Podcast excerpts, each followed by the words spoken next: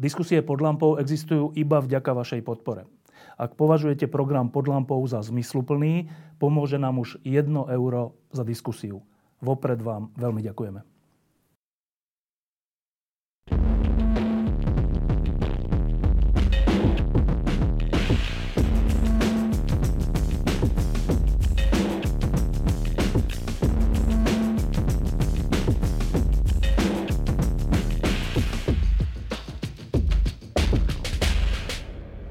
Máme niekoľko istôt v tejto chvíli. Jedna z nich je, že 30. septembra budú voľby parlamentné a druhá istota je, že v budúcej vláde istota, no, s najväčšou pravdepodobnosťou bude strana, ktorá sa nazýva Hlas. Či to bude so Smerom a republikou a Smer rodina, alebo to bude so zvyškami ani neviem, či povedať demokratickej, ale povedzme, že demokratickej časti slovenského spektra, to je iná otázka, ale, ale to, že hlas bude v budúcej vláde, je takmer isté. A preto je na mieste otázka, že čo to ten hlas vlastne je. My sme tu mali obdobia dominantných politických strán, dlho to bolo HZDS, potom to bolo SDKU, potom to bol Smer. A keď sa o tých stranách všeličo keď sme sa o tých stranách všeličo dozvedeli, bolo to veľmi užitočné pre ďalší vývoj. Tak asi bude veľmi užitočné sa začať trocha rozprávať o tom 8 mesiacov pred voľbami, že čo za stranu, čo, čo to bude za stranu, ktorá bude v tej či onej vláde a možno dokonca dominantná. Zavolal som si Zuzanu Petkovú z nadácie Zastavme korupciu, aby sme sa rozprávali aj o tom, čo to bude znamenať pre ten pokus po roku 2020, respektíve po vražde, pokus Slovenska trocha si prinávrátiť spravodlivosť. Tak ak bude hlas v budúcej vláde, čo to bude znamenať pre tento pokus? Tak, ale najprv sa opýtam Zuzany úplne takú jednoduchú otázku, že keď sa povie hlas, čo ťa napadne? Napadne ma smer 2020. Vlastne pre mňa voliť teraz hlas je to isté ako voliť eh, v roku 2020 Smer, smer sa odvtedy samozrejme posunul, posunul sa k horšiemu, či už z geopolitického hľadiska, alebo z nejakého hodnotového hľadiska, z toho, čo teraz vlastne rozpráva, tá retorika je podobná vlastne fašistom. A smer vzýšiel, teda hlas vzýšiel z toho zo smeru. Je tam mnoho ľudí, ktorí dlho budovali, budovali smer, dlho stáli v popredí, má rovnakú DNA ako smer, len teda trochu priateľnejšie e, geopolitické smerovanie. Dobre, čiže ťa vlastne napadne, že skutočný smer z roku 2020 nie je dnešný smer, ale hlas. A v 2020 bolo pre veľkú časť spoločnosti aj vzhľadom k tej vražde, aj vzhľadom k tomu unesenému štátu úplne, že nepriateľné voliť smer pre veľkú časť spoločnosti. Pričom dnes je pre veľkú časť spoločnosti priateľné voliť hlas. Ak je to to isté, čo bol smer 2020, tak čo sa stalo? No dnes je pre veľkú časť spoločnosti priateľné voliť uh, smer ako Ešte taký. Ten, áno, no. Čiže ja to vnímam tak, že vlastne tá spoločnosť sa opäť posunula k uh, úplne iným témam, ako je boj proti korupcii. Uh, pretože samozrejme v tom roku 2020 aj pod vplyvom tej tragickej udalosti, uh, ktorej 5. výročie si budeme vlastne o dva týždne pripomínať, a to je vražda Jana a Martiny, pre veľkú časť spoločnosti boli strany, ktoré budovali alebo, alebo sa podielali na tom korupčnom systéme nepriateľné. Na toto sa ako si pod vplyvom iných udalostí, vojny na Ukrajine, covidu, krízy, neschopnosti súčasnej vlády, ktorá bola takým tým protikorupčným étosom známa, na toto sa ako keby zabúda a ide to do úzadia. Čiže ľudia ako keby zabudli alebo znovu sa stali takí letargickí, pokiaľ ide o, o korupčné kauzy a pokiaľ ide o, o tie prípady a tie, o tie škandály, ktorých sme boli svetkom v minulosti. Keď sa dnes pozrieme na prieskumy, a nie že jeden prieskum, ale veľa prieskumov, tak vychádza z toho, že Smer a Hlas majú spolu povedzme, že 35 Čo je, že najviac za posledné roky, ak to berieme, že, že sú to vlastne smer, je smer 1, smer 2, tak tento súčet 35% je, že obrovský vo voľbách 2020 mali 15% O 20 viac. Um, je to... Dobre, že všetci sme zabudli. Je to, je to jediné vysvetlenie, že ľudia na to zabudli. Alebo robia niečo tak dobre, tieto dve strany, marketingovo, alebo neviem, a tie koaličné strany tak zle, že, že nielen, že ľudia zabudli, ale proste nemajú koho iného voliť. Jak, jak to vlastne? Lebo zabudnúť je... Nechce sa mi zatiaľ veriť, že za tri roky vieme zabudnúť na tú podstatnú vec. Uh-huh. No, to je skôr otázka na sociológa alebo na politológa. Keď sa s ľuďmi bavím vlastne o korupcii a o týchto témach, tak veľakrát počujem uh, také, taký argument, že uh, no tak proste tamtí kradli, títo sú neschopní a v konečnom výsledku je to to isté vlastne že henty si niečo nakradli, ale títo svojou neschopnosťou jednoducho premrhali milióny, neboli schopní využiť milióny z eurofondov a podobne že vlastne je to na jedno, hej, že dobre, tak sme zase k moci tých, ktorí si možno trošku nakradnú, ale aspoň no, tam je nejaké know-how. No pre mňa to nie je trošku, ja ti len hovorím, čo počúvam ako keby v spoločnosti, keď vlastne mm, sa, sa, sa bavím s ľuďmi o tom, že prečo. Ale, ale počkaj, že, že áno, dobre, že toto beriem, ale e, ten unesený štát, o ktorom sa do roku 2020 už otvorene hovorilo a po roku 2020 prišli akože dôkazy. To není, že my dnes nežijeme, že v tom istom, čo v 2020, my žijeme v hĺbšom poznaní toho, čo to bolo predtým. V hĺbšom.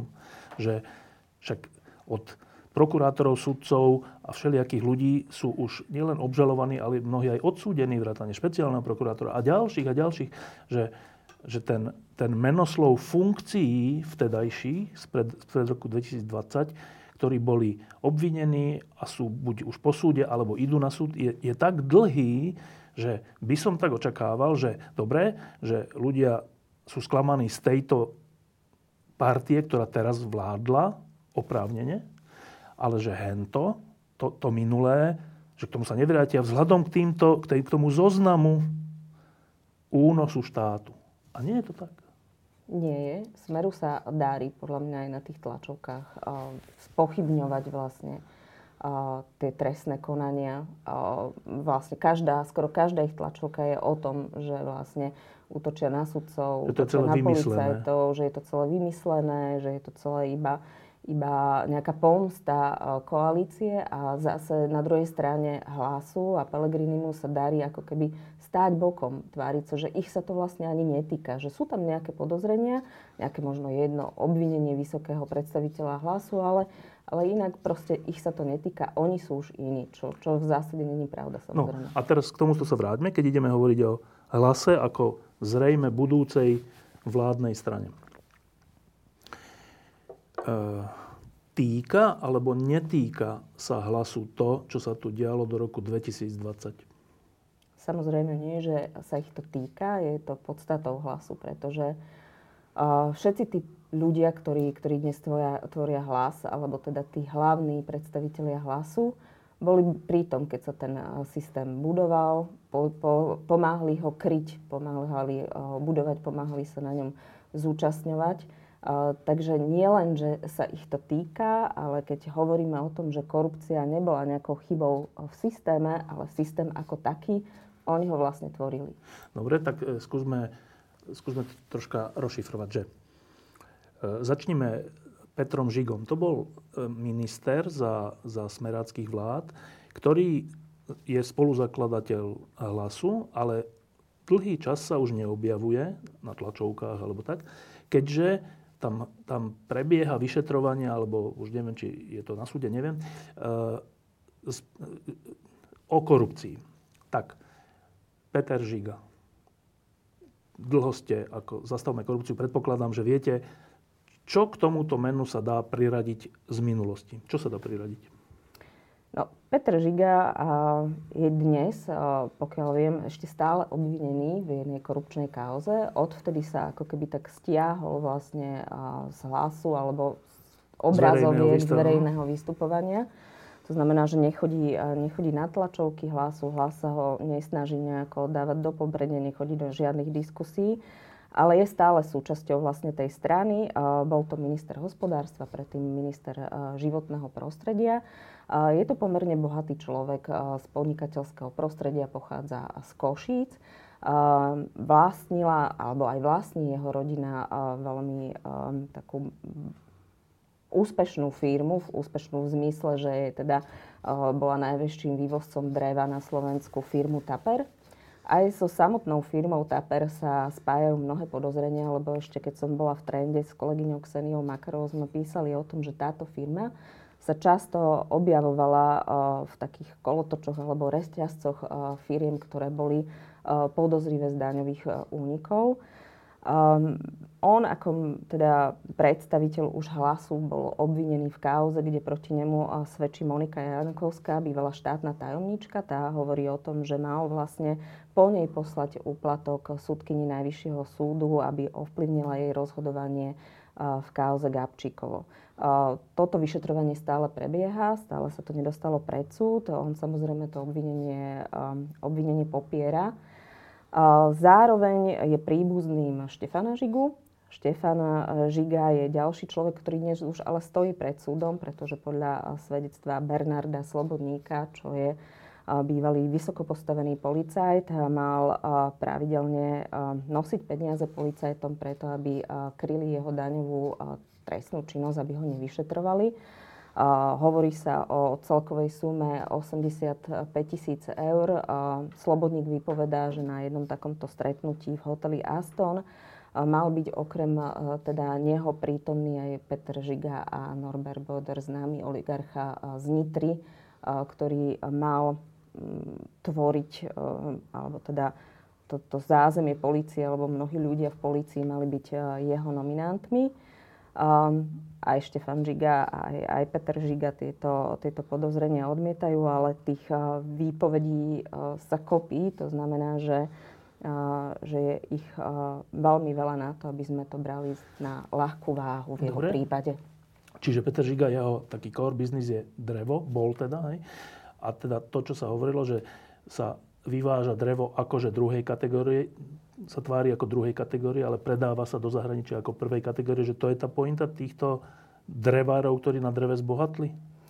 To je jedna pointa. Ďalej sa v súvislosti vlastne s tými drevárskymi firmami, ktoré obchodovali vlastne medzi sebou, hovorilo aj o možno nejakých fiktívnych obchodoch, na ktorých sa zarábali cez vrátky DPH. Samozrejme, tam to vždy bolo v rovine nejakých podozrení a v nejakých nejakých e, dáňových kontrol a tak ďalej. Nič sa zatiaľ nedokázalo, nič sa, sa nedostalo vlastne ani do štádia vlastne obvinenia, pokiaľ ide o túto firmu TAPER. Vieme ale, že títo ľudia mali veľký vplyv aj na finančnú správu, na kontrolórov. Veď vieme, že šéfom kriminálneho úradu finančnej správy, ktorý mal tieto veci vyšetroval, bol Ľudovít Mako, dnes vlastne jeden z hlavných kajúcnikov a taktiež obvinený v mnohých veciach. Mm, takže tieto podozrenia okolo tej, tejto firmy boli viaceré. Dobre, čiže toto je Peter Žiga, jeden zo zakladateľov hlasu. Ďalší e, sa volá Richard Draši. Richard Draši bol za hlas minister zdravotníctva a pokiaľ si pamätám dlhé roky dozadu, tak sa o ňom hovorilo ako o človekovi v skupine Pavla Pašku, to je ďalší Košičan, ktorý síce bol predseda parlamentu a jeden z, z kľúčových ľudí e, Smeru, ale ktorý, tak sa to hovorilo, že to bola tá skupina, ktorá robila svoje kšefty v zdravotníctve na úkor zdravotníctva. Richard Raši bol toho súčasťou? Ťažko povedať, e, či bol súčasťou toho, pretože ani pokiaľ ide o Pavla Pašku, tak e, sa mu žiaden z týchto biznisov priamo nedokázal. Novinári písali o mnohých podozreniach. Pavel Pašk, jediné, čo bolo také rukoplapné, bol ten známy nákup CT, kde potom aj Pavel Paška odstúpil z funkcie predsedu parlamentu. To bolo v Piešťanoch? To bolo, to bolo v Piešťanoch. A, a áno, um, médiá ho priraďovali vlastne ku skupine Pavla Pašku aj preto, že bol z Košíc, že, že bol ministrom zdravotníctva. On istú časť zodpovedal aj za časť vlastne toho pôsobenia Smeru zodpovedal aj za informatizáciu, za časť informatizácie štátu. Pán Raši? Raši. Ano. Z tohto obdobia napríklad je taká, taká čerstvá vec, kauza, kde vlastne Slovenská republika musí v rámci korekcií vrácať nejakých vyše 40 miliónov eur, pretože Európska únia nám ich odmieta preplatiť, vidí chyby vo verejnom obstarávaní. Z toho času. Z toho času.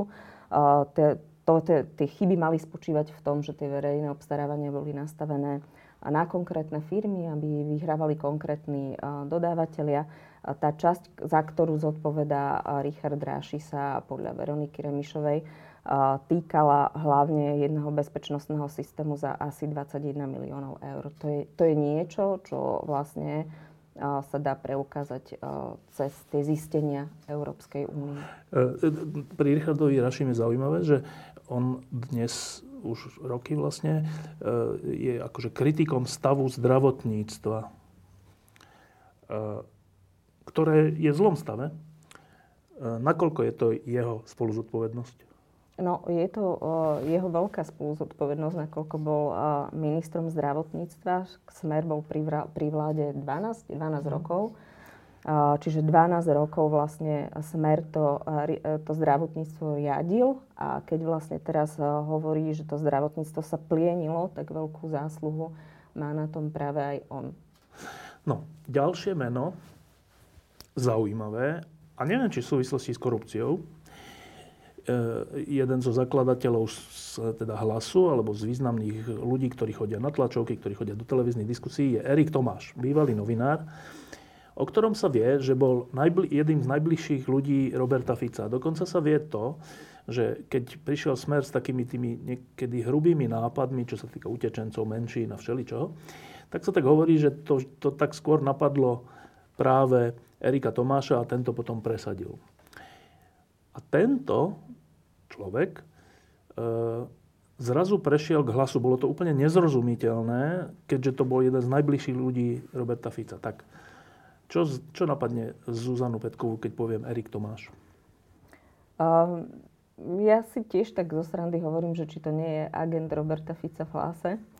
A, ale asi nie. Erik Tomáš je z hodou okolností môj ročník a my, keď sme spolu začínali uh, v novinárčine, tak on bol v Markíze a ja, ja som v tom čase bola uh, v SME myslím. On potom prešiel za hovorcu Roberta Kaliňáka, čiže on začínal pri Robertovi Kaliňákovi a potom, potom sa presunul vlastne k Robertovi Ficovi. Ale naozaj vážne, keď povieš meno Erik Tomáš, mne napadnú, napadne, že, že je to spolutvorca takých najšpinavších mediálnych kampaní Smeru či už to boli, či už to boli kampane smerom ku Igorovi Matovičovi alebo k Andrejovi Kiskovi. Napokon on sa spomína v uznesení o obvinení v kauze Súmrak, v tom prvom, ktoré bolo zrušené cez 363, kde bol obvinený Robert Fico, Robert Kaliňák a ďalší. A tam sa spomína v tej súvislosti, že o ňom František Imrece, čo bol šéf finančnej správy, vypovedá, že Erik Tomáš mal prísť mene Roberta Fica za ním a mal ho žiadať o informácie, ktoré podliehajú daňovému tajomstvu a týkali sa práve firiem um, Andreja Kisku a Igora Matoviča. Vieme, že tieto informácie boli neskôr aj na tlačových besedách Smeru zneužité vlastne proti, proti bývalému prezidentovi a proti um, vtedajšiemu lídrovi opozície Igorovi Matovičovi a podliehali daňovému tajomstvu. E, samozrejme, že Erik Tomáš, e, keď sa objavil v tom uznesení, tak e, sa veľmi ostro bránil, že všetko je klamstvo a, a, a im rece klame. Ale zdá sa, že vlastne už viaceré rozsudky súdov potvrdzovali, potvrdzujú, že, že tie, tie svedectvá Františka Imreceho súdy považujú za dôveryhodné.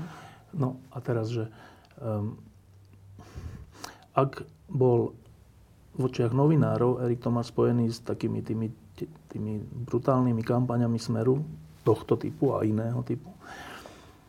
A pričom keď hlas vznikal, tak dostali raz takú otázku, že, že a zoberiete aj bláhu? A oni povedali s úsmevom, že tak zase nejaké hranice máme. A ja som si povedal, že počkaj, aké máte hranice, keď ste zobrali Erika Tomáša? E, nakoľko ti to je zrozumiteľné? A mm, nie je mi to zrozumiteľné. Možno je uh, Erik Tomáš uh, taký, taký uhladenejší pre nejakú časť voličov a ako, ako pán Bláha.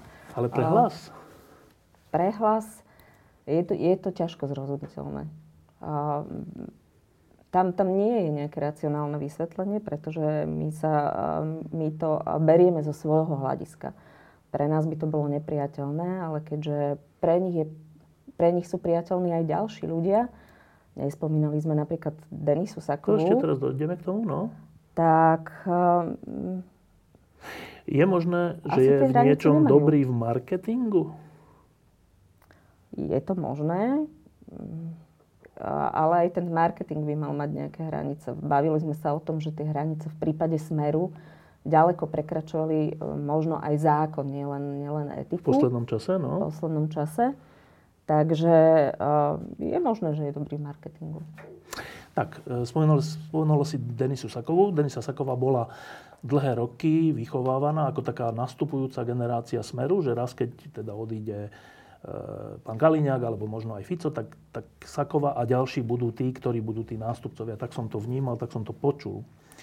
Eh, potom bola ministerkou, dlho bola teda štátnou tajomníčkou na ministerstve vnútra za, za pána Kaliňáka a potom po vražde, po, vý, po výmene vo vláde sa stala ministerkou vnútra.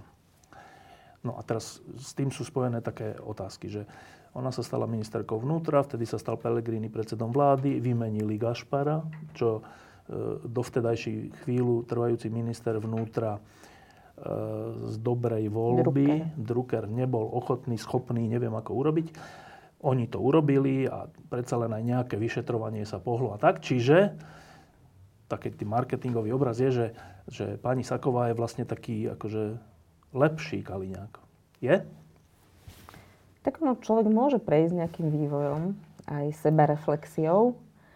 Uh, ale je to taký kaliňák v sukni, no, by som povedala, lebo uh, pani Saková tam na tom ministerstve vnútra bola veľmi dlho. Bola označovaná, myslím si, že nie neprávom za právú ruku Roberta Kaliňáka. Okrem tých funkcií, čo si spomínala, ona tak postupne postupovala po tom kariérnom rebríčku, lebo chvíľu tam bola aj šéfka služobného úradu, chvíľku mala na starosti obstarávanie, čo sa týka IT a podobne.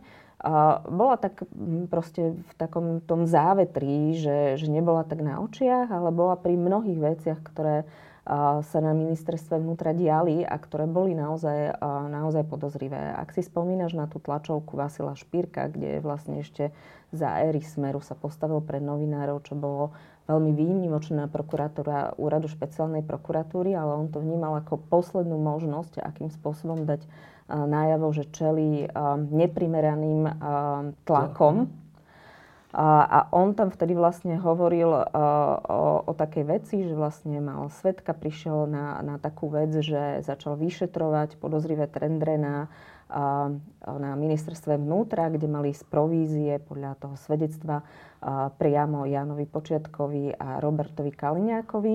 A týkalo sa to obstarávania, ktoré v, v tom čase vyhrala jedna IT firma vtedy bola práve šéfkou toho obstarávania Denisa Saková. Čiže ona bola pri mnohých tých veciach, ktoré sa na tom ministerstve vnútra diali. Napokon bola medializovaná aj kauza, ktorá sa volá že Vata. Tam ju tiež médiá vlastne spájajú, že sa to dialo vlastne aj počas toho obdobia, kedy ona vlastne v tých, mala vplyv na tieto, na tieto niektoré zákazky a tam vlastne sa e, ide o to, že podľa polície, alebo polícia vyšetruje, e, že z mnohých e, tendrov, nielen na ministerstve vnútra, ale aj na ústredí práce, mali, mali ísť provízia, že tie tendre mali, byť, mali pripraviť štát o, o milióny eur. Takže to sú všetko podozrenia, ktoré, ktoré sa spájajú s rezortom vnútra v čase, keď ona tam pôsobila a keď do tých vecí videla a keď vlastne Robertovi Kaliňákovi asistovala alebo s mnohými vecami pomáhala. Ty si pozorne sledovala po tej vražde mm, to, ako sa to začalo vyšetrovať okolo e, pána Juhása, vyšetrovateľa a ten sa občas tak stiažoval, že ako mu do toho všelikto chce zasahovať a ako mu presúvajú časti toho prípadu všelikde a tak. To je tiež spojené s pani Sakovou? Uh, áno, ona bola vlastne uh, v tom čase uh, ministerka, keď, sa, keď sa nejaká časť prípadu, ktorá sa týkala vlastne výpovedí a ja neviem, nahrávok, kde, ktorá sa týkala ľudí z generálnej prokuratúry a podobne, presunula od neho na inšpekciu, ak si dobre pamätám. Mm-hmm on to vnímal ako zasahovanie do práce. Vieme, že inšpekcia je pod ministerstvom vnútra, čiže je ako keby pod, môže byť pod kontrolou toho ministra, ak teda ten minister má taký charakter, že, že, že to chce, urobí. že to urobí.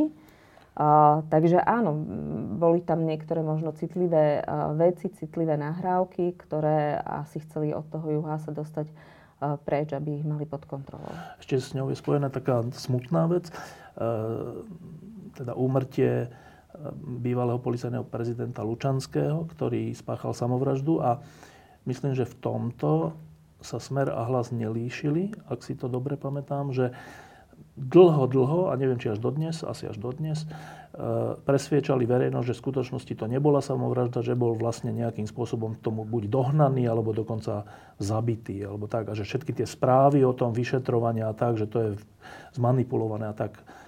Bolo to tak, že, že Denisa Saková hovorila toto isté? Do istej miery uh, rovnako naznačovali tak ako smer, možno nie tak uh, proste tvrdo a nie tak uh, priamo, že áno, že že to bola nejaká politická alebo iná vražda. A aj generálnej prokuratúre napokon veľmi dlho trvalo, kým potvrdila, že, že pán Lučanský si siahol na život sám. Takže živili tento narratív v spoločnosti. Na druhej strane je to pochopiteľné, keďže chceli spochybňovať všetky tie vyšetrovania, ktoré sa začali a ktoré smerovali proti nominantom bývalej vlády a proti nominantom Smeru. Dobre, a teraz e, ešte sme si nechali na záver samotného predsedu hlasu, ale ešte predtým sa opýtam, je ešte niekto, koho sme nespomenuli a je dôležitý v tej štruktúre mocenskej hlasu? Myslím si, že tých, tie kľúčové postavy sme spomenuli. Možno taká tá druhá liga, ktorá naznačuje, že ten hlas má podobné podnikateľské pozadie ako Smer. Napríklad, keď sa pozrieme na takú tú trnavskú časť toho hlasu, keď sa pozrieme na krajského predsedu hlasu, okresného predsedu v Trnave, tak vidíme, že majú veľmi blízko podnikateľovi Vladimirovi Pórovi. Nedávno tieto väzby odkryla novinárka Mária Benedikovičová z denníka N, keď vlastne novým krajským predsedom sa stal Jan Hrubý, mal blízko alebo pôsobil v jednej sporových firiem, takisto bol asistentom Petra Náhlika, ktorý má rovnako blízko k Vladimírovi Porovi, šéfom okresnej, okresnej nejakej bunky, alebo teda v okresného hlasu v Trnave je Martin Galbavý, ktorý bol v dozornej rade jednej sporových firiem. Čiže to všetko naznačuje, že, že to podnikateľské prostredie uh, bude veľmi podobné uh, charakteru uh, podnikateľského prostredia, ktorý stál za smerom. K tomu sa ešte dostaneme, že kto vlastne stojí za hlasom, ale teda skúsme toho predsedu. Tak, keď sa povie Peter Pellegrini, tak pre väčšinu ľudí, myslím, je taká podvedomá alebo aj vedomá reakcia, že v zásade je taký sympatický človek teda sa to tak zosmiešňuje, že jamky a tak, ale že v zásade taký sympatický. Dobre, keď poviem informovanému človeku, ktorý je, ktorý je, ktorým si napríklad ty, že Peter Pellegrini, tak čo, čo teba napadne? Odchovanec Roberta Fica v podstate. Peter Pellegrini začínal ako asistent Lubomíra Vážneho, Lubovír Vážny bol bývalý, bol poslanec dlho a potom bol minister, minister dopravy. Je známy hlavne vďaka, vďaka mýtnemu tendru a vďaka tomu, že, že ten tender bol, um, bol podozrivý a už aj najvyšší kontrolný úrad konštatoval, že vlastne ten tá zmluva, ktorá pre štát vznikla medzi, medzi Skytelom a medzi štátom, bola extrémne nevýhodná pre štát a extrémne výhodná pre túto súkromnú firmu.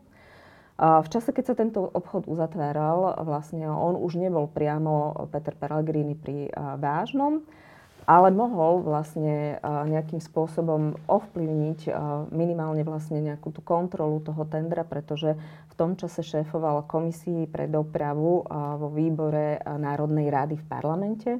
Už bol teda poslancom. Ako poslanec bol známy cez také cez prílepky novinári vlastne volajú prílepkami také pozmeňovacie návrhy poslancov, ktoré nesúvisia uh, so zákonmi, zákonom? ktorých sa schváľuje. A, ale vlastne vláda chce takto pretlačiť nejakú nepopulárnu, nepríjemnú z, alebo zmenu alebo zmenu, ktorá je na hrane ústavnosti a chce sa vyhnúť diskusii. Pretože keď to ide cez pozmeňujúci návrh poslanca, tak to nemusí ísť do nejakého pripomienkového konania a tak ďalej. On bol známy, že ho vedenie Smeru zneužívalo na nosenie týchto prílepkov do parlamentu. Napríklad sa pokúsilo o presadenie cez cestný zákon, pre presadenie vyvlastňovania pozemkov pod diálnicami, čo dokonca odmietol takýto zákon podpísať aj Ivan Gašparovič, čo teda je veľká vec, lebo tento prezident sa cítil ako člen Smeru. Čiže to boli také začiatky Petra Pellegriniho. Neskôr vlastne tiež postupoval po tom kariérnom rebríčku, stal sa z neho postupne minister školstva, štátny tajomník na ministerstve financí s touto jeho érou sa spomína vlastne aj kauza toho údajného úplatku v krabici od šampanského. Tam vieme, že vlastne rovnako František Imrece vypovedá, že Miroslav výboh mal odniesť v krabici od šampanskému Pelegrinimu ako štátnemu tajomníkovi nejakých 150 tisíc za to, že presadí zmenu legislatívnu na, na registračnú pokladnicu, na zavedenie registračnej pokladnice. Tam mal záujem na, na tomto Suchoba ako, ako podnikateľ v IT, a ktorý chcel na tej registračnej pokladnici zarobiť. Samozrejme je to svedectvo jedného človeka. Peter Pellegrini nie je v tejto veci obvinený. On tvrdí rovnako ako aj výboh, že takéto niečo sa nikdy nestalo. Ale viaže sa to s tou jeho érou. Ešte prepáč, ešte sa viaže taká jedna vec, už si to spomínam len tak matne, v súvislosti s jeho bytom, že a teraz neviem presne, ale niečo také, že v parlamente sa niečo presadilo a a v zápäti, dobre si to pamätám, že v parlamente sa niečo presadilo a v zápäti potom dostal výhodne byt od firmy, v ktorej prospech sa to v parlamente uh-huh. presadilo. Je to tak?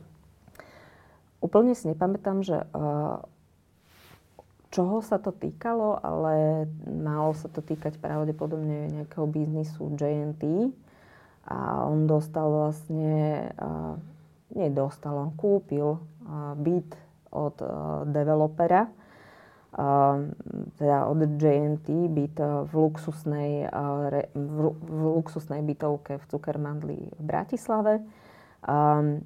On teda ukázal novinárom kúpnu zmluvu s tým ale, že už nejako presnejšie vysvetliť podmienky toho financovania veľmi nechcel neskôr v parlamente ukázal uh, kontrolnému výboru, uh, že má hypotekárny úver, uh, od koho sa nevie, alebo teda nedočítala som sa od koho. A tá hypotéka je ale tak vysoká, že novinári, keď to vyrátali, tak zistili, že by mu z platu zostalo asi nejakých 1800 alebo okolo 1000 niečo eur.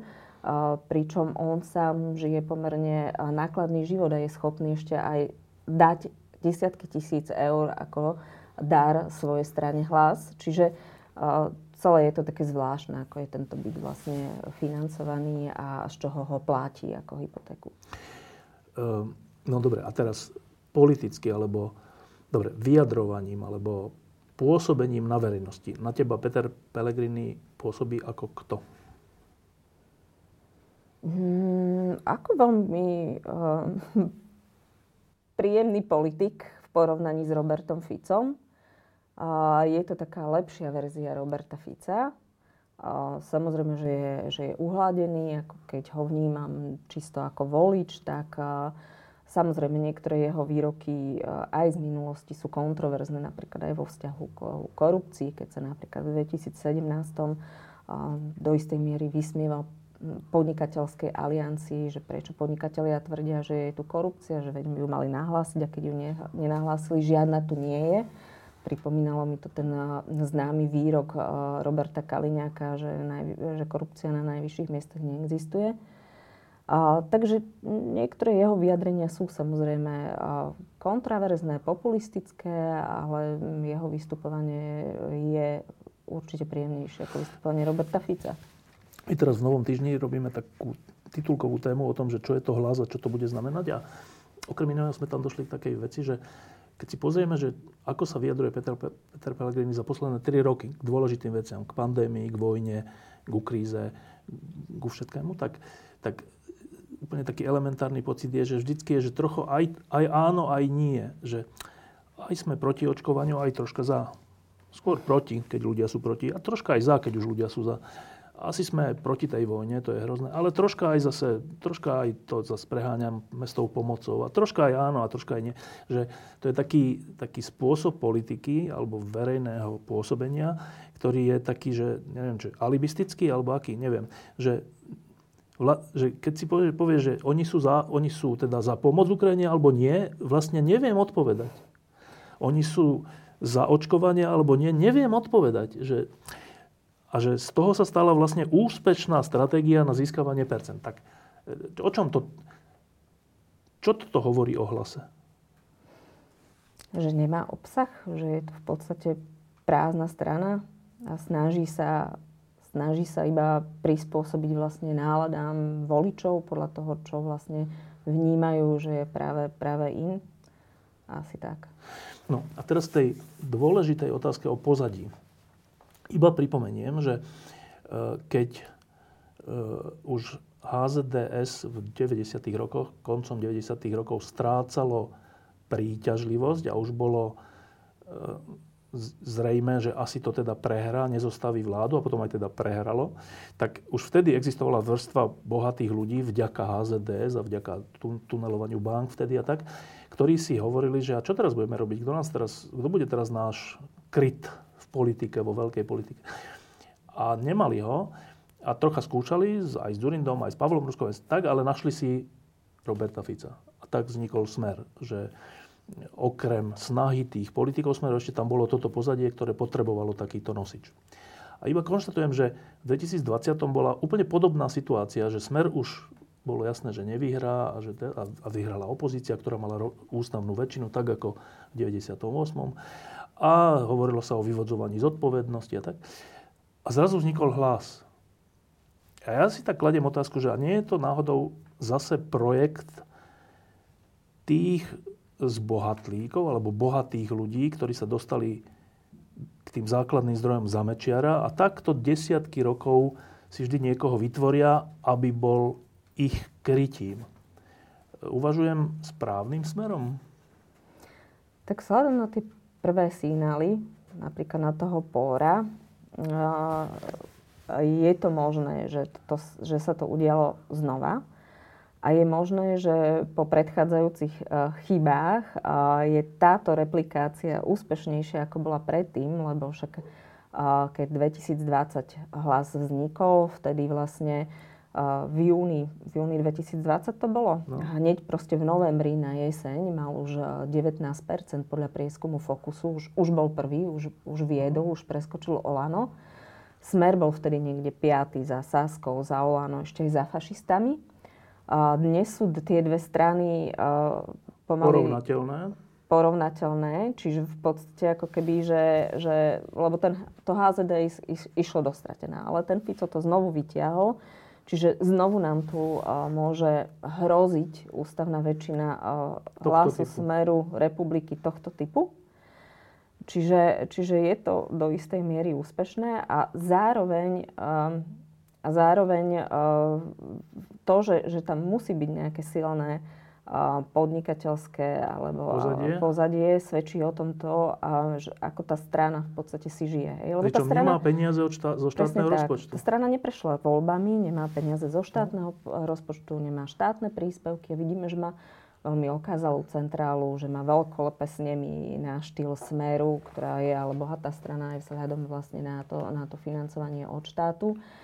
A samozrejme, že oni teda hovoria, že majú dary od členov, ale keď nedávno vlastne novinári konfrontovali týchto členov s darmi, ktoré boli zverejnené na webe, tak niektorí ani pomaly nevedeli, koľko vlastne tej strane dali. Čiže celé, celé to financovanie tej strany pre mňa je nie veľmi jasné. A keď Peter Pellegrini dostával na tlačovkách otázky tohto typu, hlavne pokiaľ ide o tie dary, o, o, o tie členské príspevky, tak bolo vidieť, že je veľmi nervózny. Hej? A rovnako ako keď dostával uh, dary, uh, otázky na, na auta, v ktorých sa vozí. Hej? A vieme, že, že novinári zistili, že sa vozí na Tuaregu, ktorý uh, ešte aj s bývalým ochrankárom ako vodičom, uh, ktorého platí zvolenská sádka podnikateľa Polónyho, a keď mal na nej nejakú nehodu alebo, alebo sa to auto pokazilo, tak odrazu sa vozil na Volve, pričom vlastne to vysvetľoval, že to mu zapožičala sestra.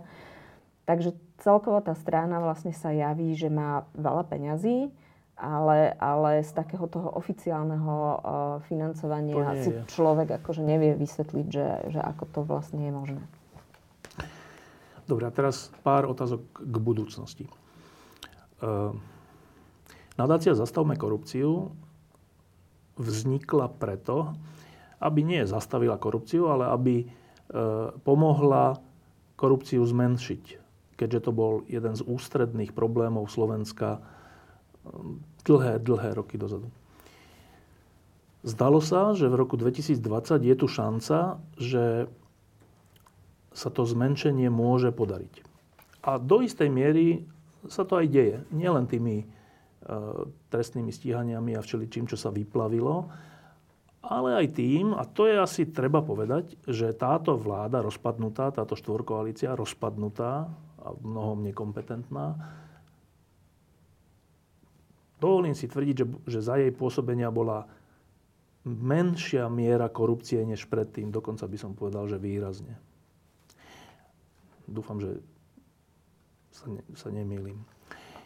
Um, ale svojím spôsobom vládnutia, svojimi vzťahmi, svojimi egami spôsobili, že teraz sa rozprávame o tom, že budúca vláda, ktorá bude za 8 mesiacov, eh, že je takmer nevyhnutné alebo neodvratné, že v nej bude hlas.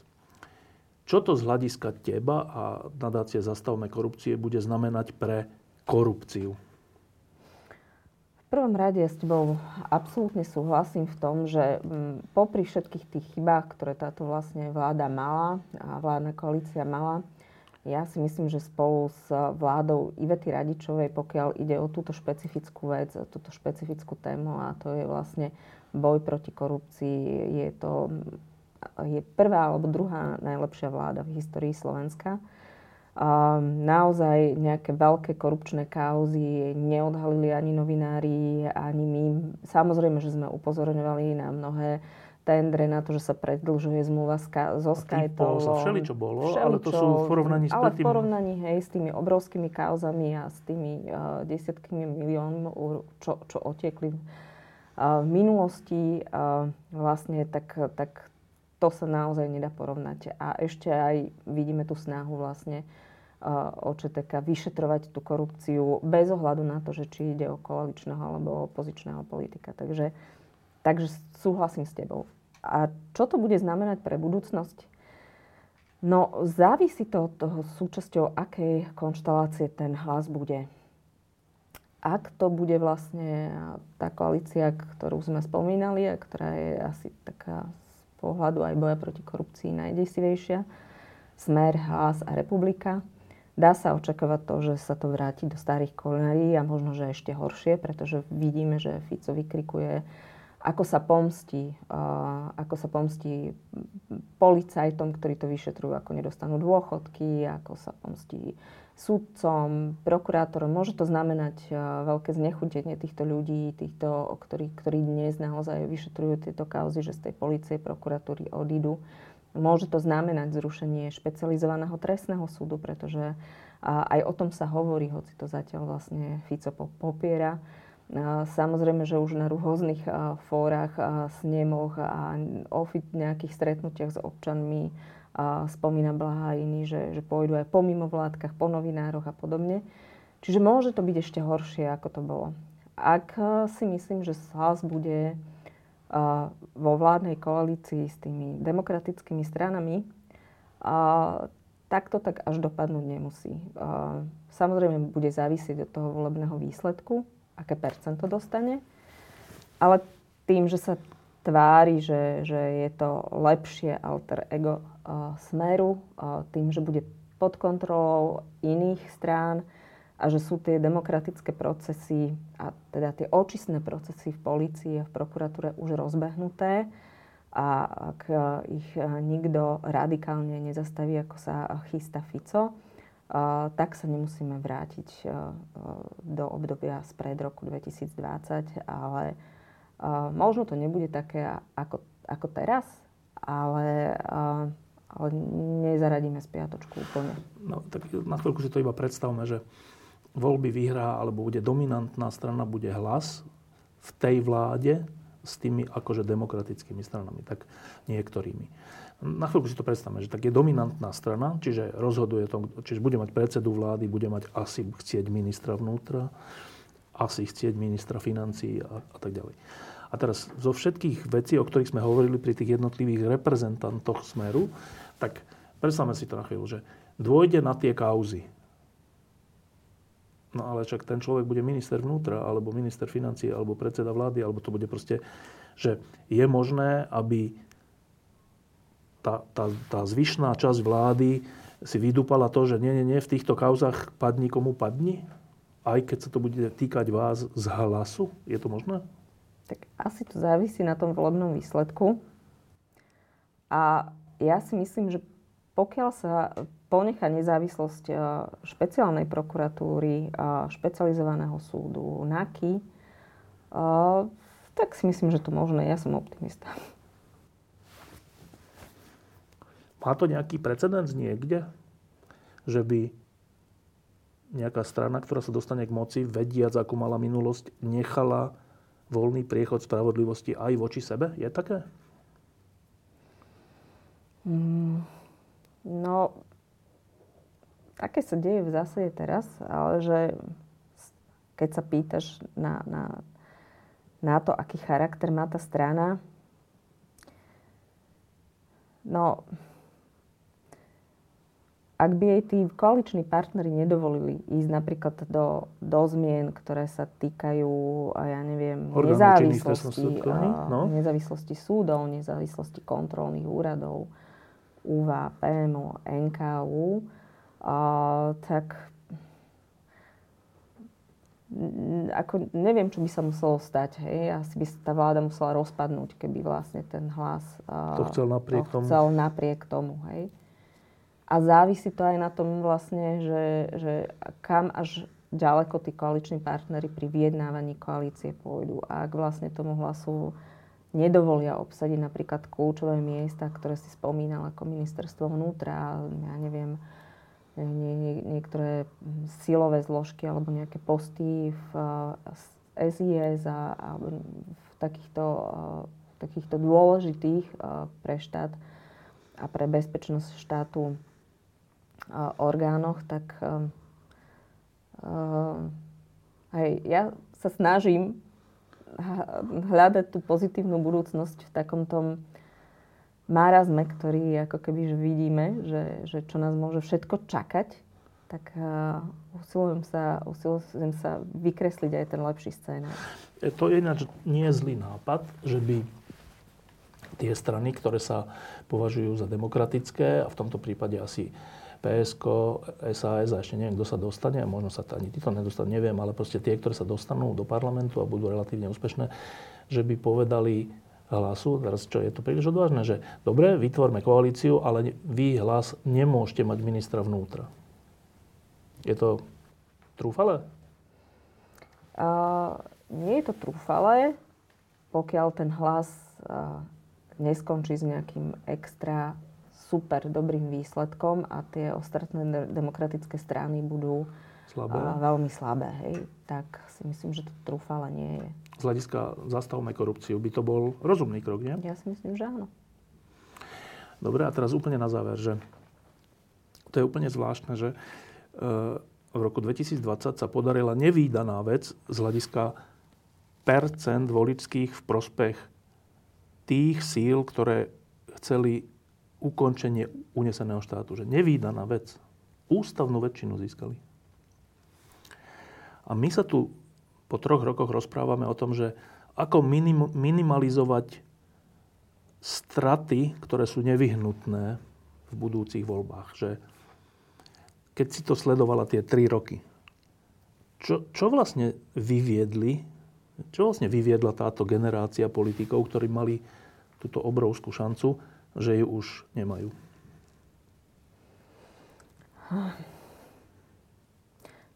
Toto nie je iba podľa mňa chyba e, Igora Matoviča, aj keď e, na tom samozrejme nesie e, svoj veľký podiel.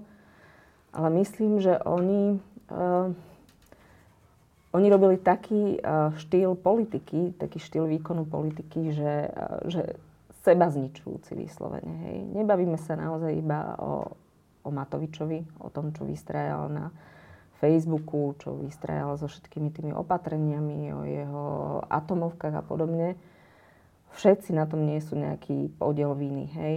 Aj Sulík, ktorý ignoroval vlastne tie, uh, tie, tie, tie protipandemické opatrenia, akékoľvek boli blbé, predsa proste nemôžem sa objaviť na nejakej protivládnej uh, demonstrácii, keď som súčasťou vlády, som minister, hej. No, že išiel okolo, ale však áno. No. Išiel okolo, no. Alebo proste, ja neviem, to, čo sa stalo zo stranou za ľudí, hej, že, že sa proste, uh, že sa proste Remišová pohádala s Kolíkovou vedenie strany, ktorá mala v tom čase už ani neviem, či ešte mali 5%. Ešte chvíľu mali, no.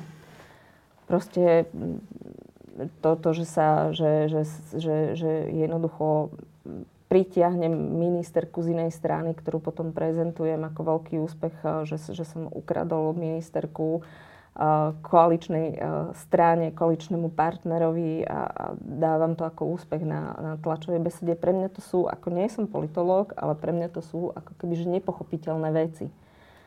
Plus samozrejme to všetko, čo, čo sme boli svetkom v, v nejakých hospodárskych a iných rozhodnutiach. Čiže ten, ten štýl politiky, ktorý robili, zrejme znechutil veľkú časť spoločnosti, ktorí možno teraz nechcú ísť voliť, alebo ja neviem, proste povedali si, že to, že to nemá zmysel. A dúfam, že tá kampaň nebude taká špinavá, aby, aby, aby tí ľudia zostali znechutení. Dúfam, že, že proste tá časť spoločnosti, ktorá zvykne voliť e, aspoň trochu lucidne k tým volebným urnám pôjde, a jednoducho sa pre niektorú zo stran znovu rozhodne, aby, aby to nedopadlo tým najhorším scenárom, ktorý si vieme predstaviť. Úplne, že paradoxná vec je, že vláda, ktorá si dala do erbu, že boj proti korupcii a táto koalícia si zvolila tohto generálneho prokurátora. To je čo? To je, že sleposť? Slepota? Asi áno. Ale bola to slepota v podstate aj nás všetkých náokolo, lebo málo ľudí, ktorí celý ten proces sledovali, vrátane aj nás. Vlastne však my sme boli medzi prvými, ktorí si priznali chybu. Pre hneď prvé kroky Maroša Žilinku bolo jasné, že, že, že to bol veľký omyl.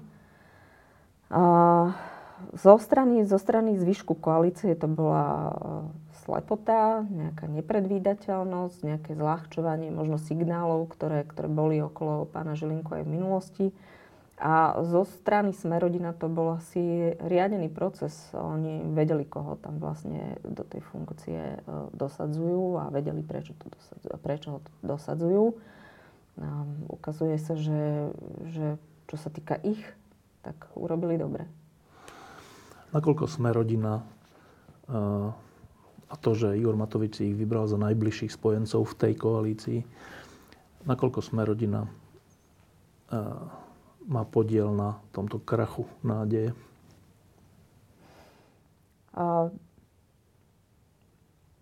dosť veľký, hlavne teda, uh, hlavne teda v osobe uh, Maroša Žilinku, ktorý cez Inštitút 363 dokáže rušiť viaceré vlastne obvinenia, dokáže vrácať tie kauzy späť, samozrejme. Vyzerá to, vyzerá to tak, že sme rodina už v tom závere ani nemalo veľkú chuť pokračovať v tej koalícii. Mm, zároveň vlastne tvárili sa doteraz, že sú veľkým spojencom Igora Matoviča, už ho ako keby že začínajú kritizovať, takže je jasné, že ani toto spojenie tam, tam nefungovalo. Je ale pravda, že oni do veľkej miery, aspoň zo začiatku, pokiaľ nešlo o tie trestné konania, o to vyšetrovanie a tak ďalej, tak uh, pristupovali konštruktívne k tomu vládnutiu. Aspoň mne sa tak javí. Tak, úplne nakoniec sa opýtam, že my sme taká zvláštna krajina, že zvolíme si Mečera, potom proti nemu bojujeme, zvolíme si Fica, potom proti nemu bojujeme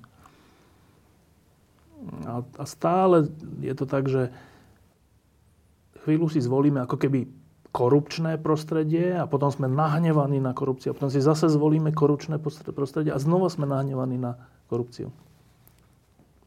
Ideme to opakovať? No, obávam sa, že asi áno. Pokiaľ sa pozriem na tie prieskumy a vidím, že, že prvé dve miesta je smer a hlas, tak, tak sa obávam, že hej, že túto chybu znovu, znovu zopakujeme. A...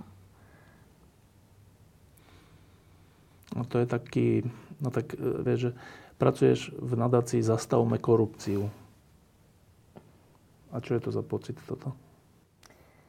No, my sme sa rozprávali vlastne pre tou reláciou, že je to samozrejme, že, a, že, že pre mňa to bude otázka a, že či ešte ďalej budem mať motiváciu vlastne pracovať tam, kde pracujem, či budem keď mať... Čo? Keď sa stane to, že si opäť zvolíme vlastne uh, korupčné strany, keď tie strany uh, zostavia vládu, keď sa všetko vráti do starých kolají, uh, že či budem mať motiváciu ešte pokračovať vlastne vo svojej práci. Pretože áno, je to frustrujúce. Zase na druhej strane za to obdobie, ktoré vlastne máme za sebou, za tie posledné roky sa naozaj stalo veľa pozitívnych vecí. Akože, keď ja som minula bola na takej diskusii, kde Lucia Bezdisová zo súdnej rady hovorila, že stačí sa pozrieť teraz na tú súdnu radu, ako vyzerá, že kto tam všetko je. Napríklad je Jan Mázák, Lucia Berdisová, Juraj Klimen, ale aj ďalší. A stačí sa pozrieť pár rokov dozadu, hej, keď tam sedel Štefan Harabín a také tie jeho súdky, neviem, či si to pamätáš, mm. z toho najvyššieho súdu a tak, že my to tak vnímame, že proste, že je to zlé a ide to byť zlé, ide to byť akože znova horšie, ale za tých 10 rokov vlastne, alebo za aj proste... Um, 5, no. Aj 5, hej, 5 rokov uh, sa stalo veľa takých pozitívnych vecí, ktoré pretrvajú samozrejme, aj keď vznikne tá vláda, pretože to, všetky tie rozhodnutia, všetky tie veci sa netýkajú len toho, čo tá vláda urobí, takže asi, asi treba sa držať aj týchto svetlých momentov, ak človek nechce byť úplne v depresii. Tak to bola Zuzana Petková zo Zastavme korupciu. Ďakujem, že si prišla. A ešte do titulkov sa ťa opýtam, že za tých 8 mesiacov vieš, čo robíš? Myslím teraz vo volebnej miestnosti. Nie. Nevieš, že? Absolútne nie. Ale viem, že pôjdem. A už som rozmýšľala aj tak, že si vyradím tie strany, ktoré nechcem voliť a potom náslepo vyťahnem jeden hlasovací lístok. Že až také je to zlé? Mm. Tá ponuka je až taká zlá? Um, zatiaľ sa neviem rozhodnúť. Zatiaľ, zatiaľ si neviem povedať, že, že uh, kto je ten pravý. Všade mám nejaký otáznik. A ponuka tu je a proste treba si vybrať.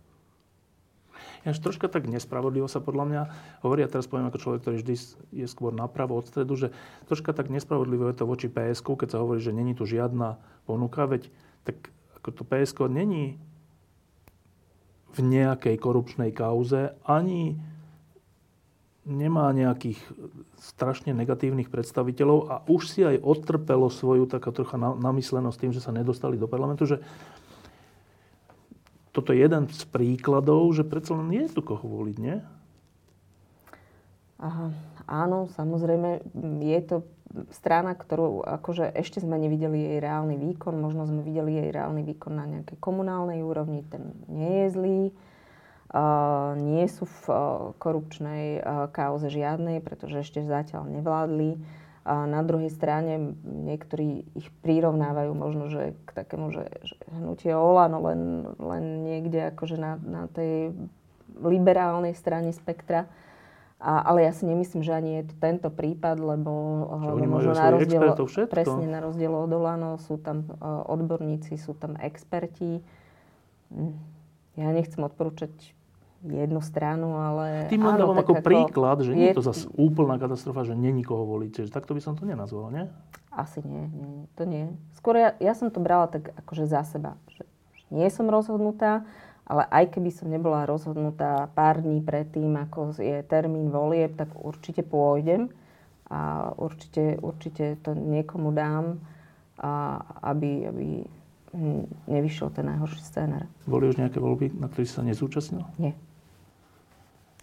Si bola už veľká, keď bola voľba Gašparovič-Mečiar na mm-hmm. prezidenta? A šla si?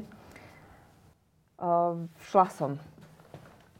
Volila som Gašparoviča, áno. Pre mňa ten Mečiar predstavoval tak veľké zlo, že, že to, to oci o milimeter menšie zlo a bolo pre mňa priateľnejšie. V Česku boli teraz e, voľby prezidenta, neviem, či sledovali si to troška? Uh-huh. Um, teraz bolo, dnes bolo zhodou okolností rozlúčkové stretnutie súčasného českého prezidenta Miloša Zemana s slovenskou prezidentkou v Tatrách a um, som tak, s takým potešením som to sledoval v zmysle, že už na budúce bude sedieť e, s Petrom Pavlom, čo sa mi zdá iná troška liga, ale teraz nie v nejakej intelektuálnej schopnosti, ale v nejakej normálnosti alebo tak. A za rok budú na Slovensku prezidentské voľby. S akými pocitmi sleduješ, čo sa v tejto súvislosti deje voči Zuzane Čaputovej? No, mrzí ma to. Mrzí ma to, že, že je mm, vlastne cieľom takých útokov. A nie len zo strany vlastne Smeru a Fica, ale aj zo strany uh, Igora Matoviča a ďalších vlastne politikov, pretože uh, je to naozaj za veľmi dlhé obdobie politik, uh, politička, na ktorú vlastne môže byť Slovensko hrdé. Hej.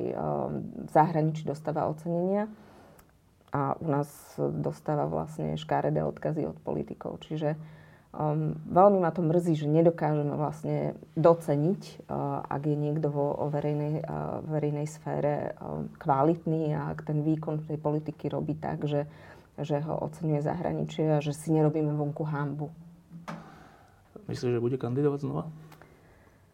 Ja dúfam, že bude kandidovať, aj keď um, pochopila by som ju, keby, keby, um, keby sa jej už nechcelo, ale dúfam, že bude kandidovať. Vnímam to, že, že um, je extrémne unavená, mám, mám možnosť ju stretávať aj pri nejakých iných príležitostiach, ktoré sú oficiálne a tak ďalej, takže vnímam to, že, že naozaj tej energie dala do tej funkcie veľa a vlastne tej, tej pozitívnej odozvy na Slovensku dostala, dostala menej, ako si zaslúžila. O mnoho, o mnoho menej, ako si zaslúžila. Uh, takže ja dúfam, že, že bude kandidovať a že si proste budeme mať, uh, budeme ju mať možnosť znovu zvoliť. Ďakujem pekne. Diskusie pod lampou existujú iba vďaka vašej podpore. Ak považujete program pod lampou za zmysluplný, pomôže nám už 1 euro za diskusiu. Vopred vám veľmi